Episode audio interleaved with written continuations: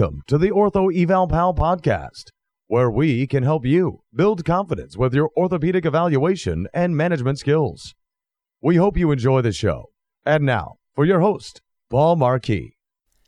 Hello, everyone, and welcome to episode 150 of the Ortho Eval Pal podcast. I am your host, Paul Marquis, and the title of today's podcast is called Palpation Pointers with Paul. It's a little tongue twister there. Uh, we're going to be talking about knowing what you are palpating, explaining what you are palpating, how hard or how soft to palpate, and so much more.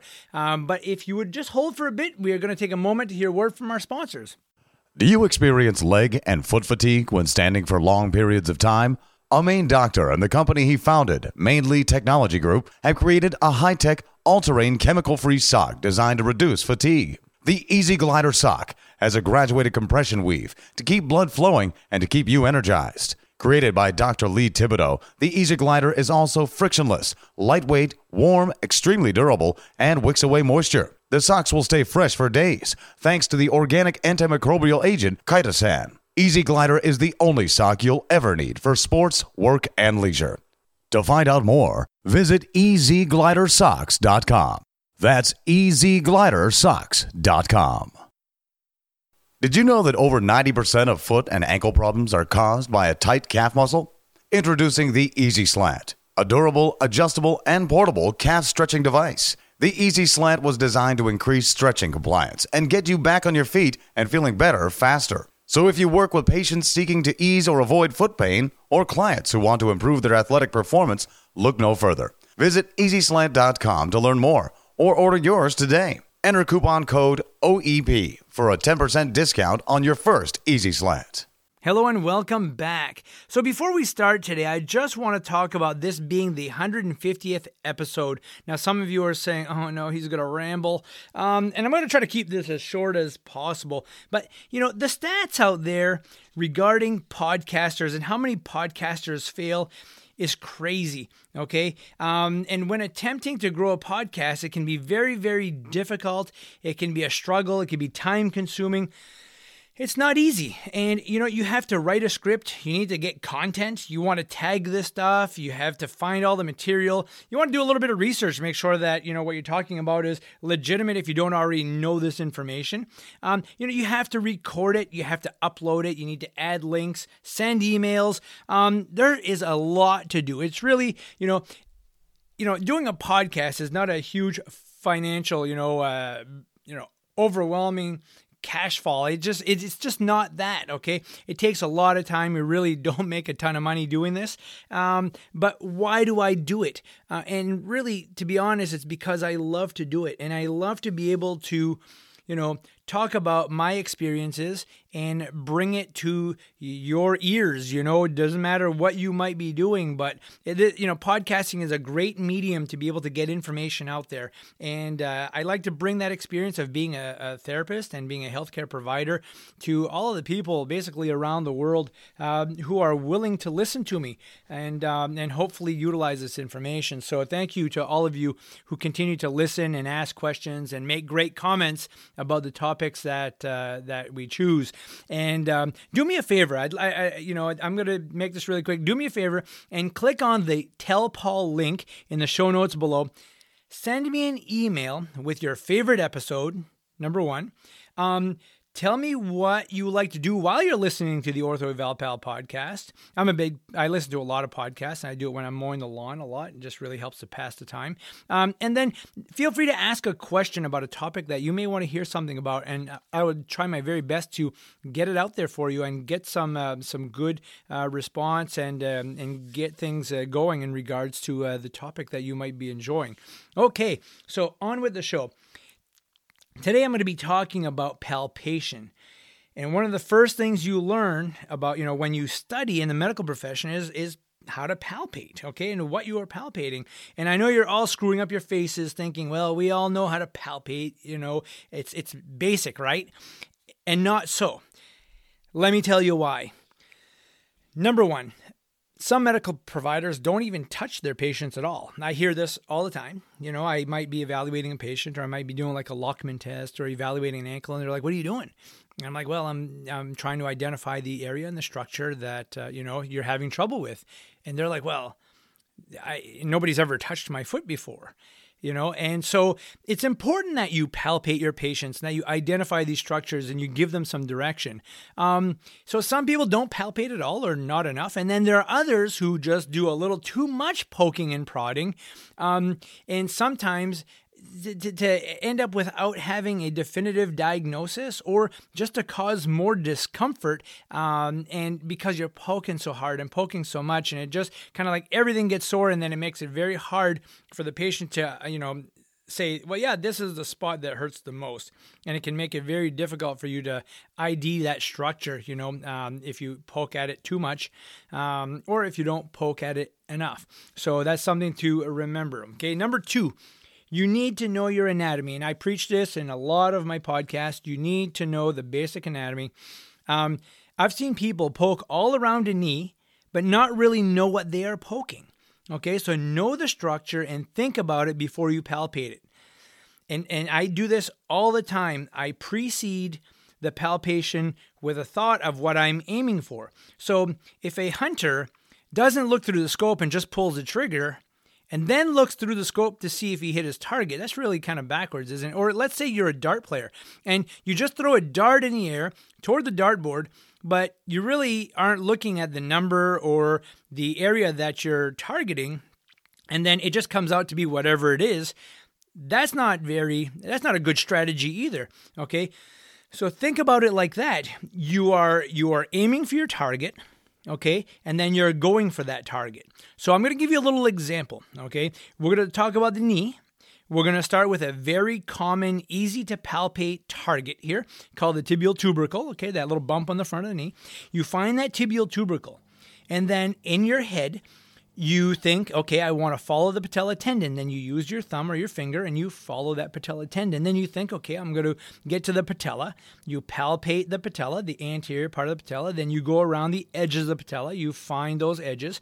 And then you're thinking to yourself, okay, I want to find that medial retinacular structure. So we're going to go between the patella and the medial femoral condyle. So you're going to palpate in there. And then you're thinking to yourself, you know what? I want to find that plica, that little al dente spaghetti uh, uh, piece in there that is a fold in the synovium. I'm going to go looking for that. That's going to be my next target. So you palpate for that and you look for it. Um, and then from there, maybe you want to find the medial joint line because you know that the medial meniscus exists in there.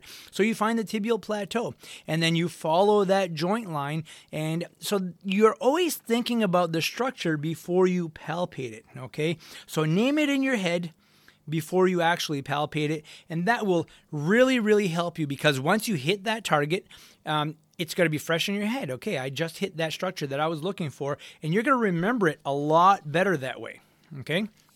Number three, ask the patient to put their finger on the sore spot first before you do any palpation or even right at the beginning of your evaluation. Then keep that spot for last. All right. And why is that? Well, I like to, you know, do active range of motion, passive range of motion. Maybe I will do some manual muscle testing or some some clinical special tests. I always leave my palpation for last, okay?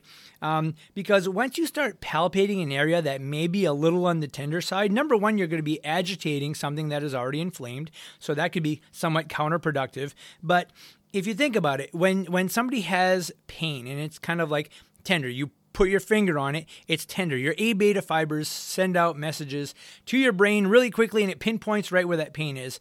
And then your C fibers are like, you know, all the way up to the brain. It takes quite a while to get there. And then by the time it gets there, the, the message to the brain is really vague. So, like, at that point, the patient's like, you know, it kind of hurts all over and I can't really pinpoint it well anymore. And so I always leave this for last because if you start with it and then you continue your evaluation, it's going to be hard to really identify that structure. So here's another little example that I like to use. let's say somebody sprains their lateral ankle. They they have an inversion ankle sprain. It's kind of a common ankle sprain, but I always check a lot of other things first. So I always start with the proximal fibula. I work my way down, and then I, I, I go right to the point where I think they're going to be sore. Then I might stop there. Then I'll go to the metatarsals and I'll check out the metatarsals, the toes. Um, I'll make sure that there are no you know other areas that could possibly have been injured in this scenario, and then I will start to focus in and hone in on the trouble area, and that way the patient you know it gets comfortable with you first also. And that's you know if you jump right in there and you make them sore right away they're gonna they're gonna be defensive. They're not gonna be very happy with that. So start with areas that are not tender and then hone in and then get to that trouble area and you'll do much better that way Number four, don't be afraid to tell your patient what you are palpating. Okay, don't leave them in the dark, and and that's just a way to get the patient involved and um, you know kind of vested in what is happening during that evaluation. They have a little control over it. They might say, "Well, what is that? What is this?" Um, it's a great way to converse and to kind of um, get it, get them involved. Number five proper pressure is very important. Now, if you palpate too light, you might miss something. And I see a lot of people, they kind of palpate on the skin and they barely depress the soft tissue of the skin or maybe the underlying fatty tissue. Um, and that may not be enough to get into the deep structures. So, you know, if you're doing like um, a piriformis and you're palpating the gluteal and you're probably depressing a half inch, quarter inch or so, you're not going to get into the piriformis. It's a lot deeper than that. But if you're doing like, let's say, a de Quervain stenosing tenosynovitis, which is really close to the skin and there's underlying bone right there, you're going to be palpating lightly. It's just going to be right there.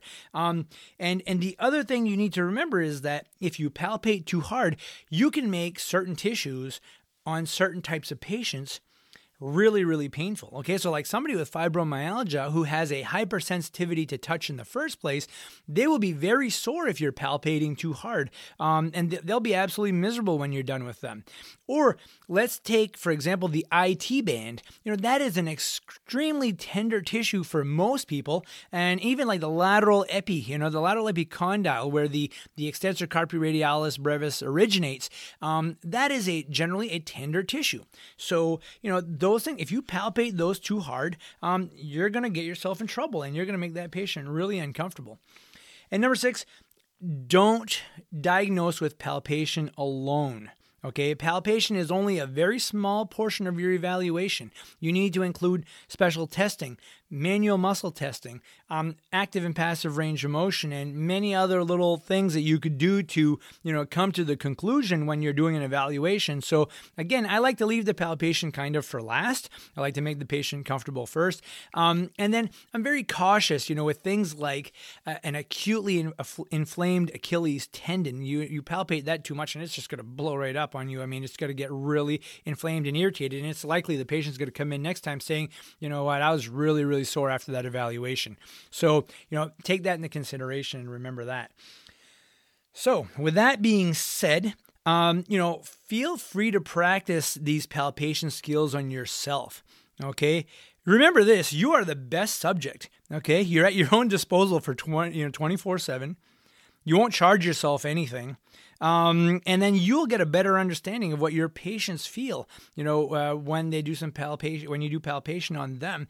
So, with that being said, I hope that you all enjoyed the show. Um, don't forget to go back and check out some of the old episodes, especially if you are a new listener. Um, I actually got a great, great um, review today and rating from somebody who uh, sent me a message, a, an email, and said, you know, Paul, I gave you a, a five star uh, on your podcast show and really appreciate everything you're doing. And it was like exhilarating to listen to that. Um, and that's what keeps me going. Um, and, and, and then I had somebody else say, you know, I'm on episode 43 and I'm going to watch every single one of these episodes because I'm a PT getting into orthopedics and uh, I'm really finding a lot of benefit uh, from listening to this. And it's just really kind of cut and dry and easy to listen to. So I really appreciate all the comments and the encouragement for us to uh, continue to do this. Like I said, we are not making a million dollars podcasting. We are, um, I do this because it makes me happy and it uh, keeps my my fuel, uh, you know, the, the fuel in my fire. And uh, so I really appreciate that. Um, the other thing I'd like to ask is, you know, take a peek, go into the links of the show notes and take a peek at the sponsor websites, um, the, the, the, people who sponsor Ortho Eval Pal, and um, check them out. Uh, you know, they really help us keep this orthopedic evaluation content going on OEP. So uh, I'd appreciate if you just you know go ahead and take a peek, see what they have for products, and um, they have great stuff. And so go ahead and check them out. And also, um, I, in the show notes, I'm going to have a link to our upcoming sh- live shoulder and upper extremity courses we're going to be giving in October in Bangor, Maine. And um, we it looks like we're going to be recording these, so there's a possibility that you could download them at some point in the future. So, again, folks, thank you all so much for listening and take care. We hope you've enjoyed the show. For some more awesome content, go to orthoevalpal.com. Can't wait to see you there.